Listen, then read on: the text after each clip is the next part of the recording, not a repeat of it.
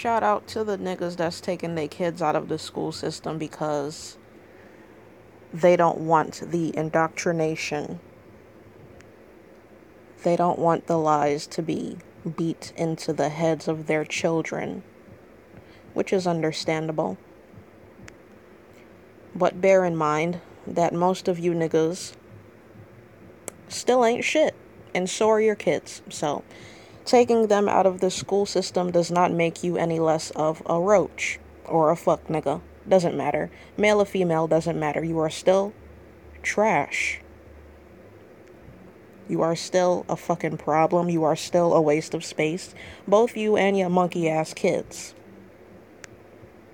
You can claim to be conscious and all that type of shit and woke and blah blah blah.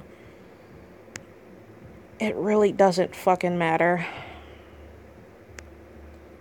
Both you and your children need to be thrown in the fucking dustbin. Okay? Simply put.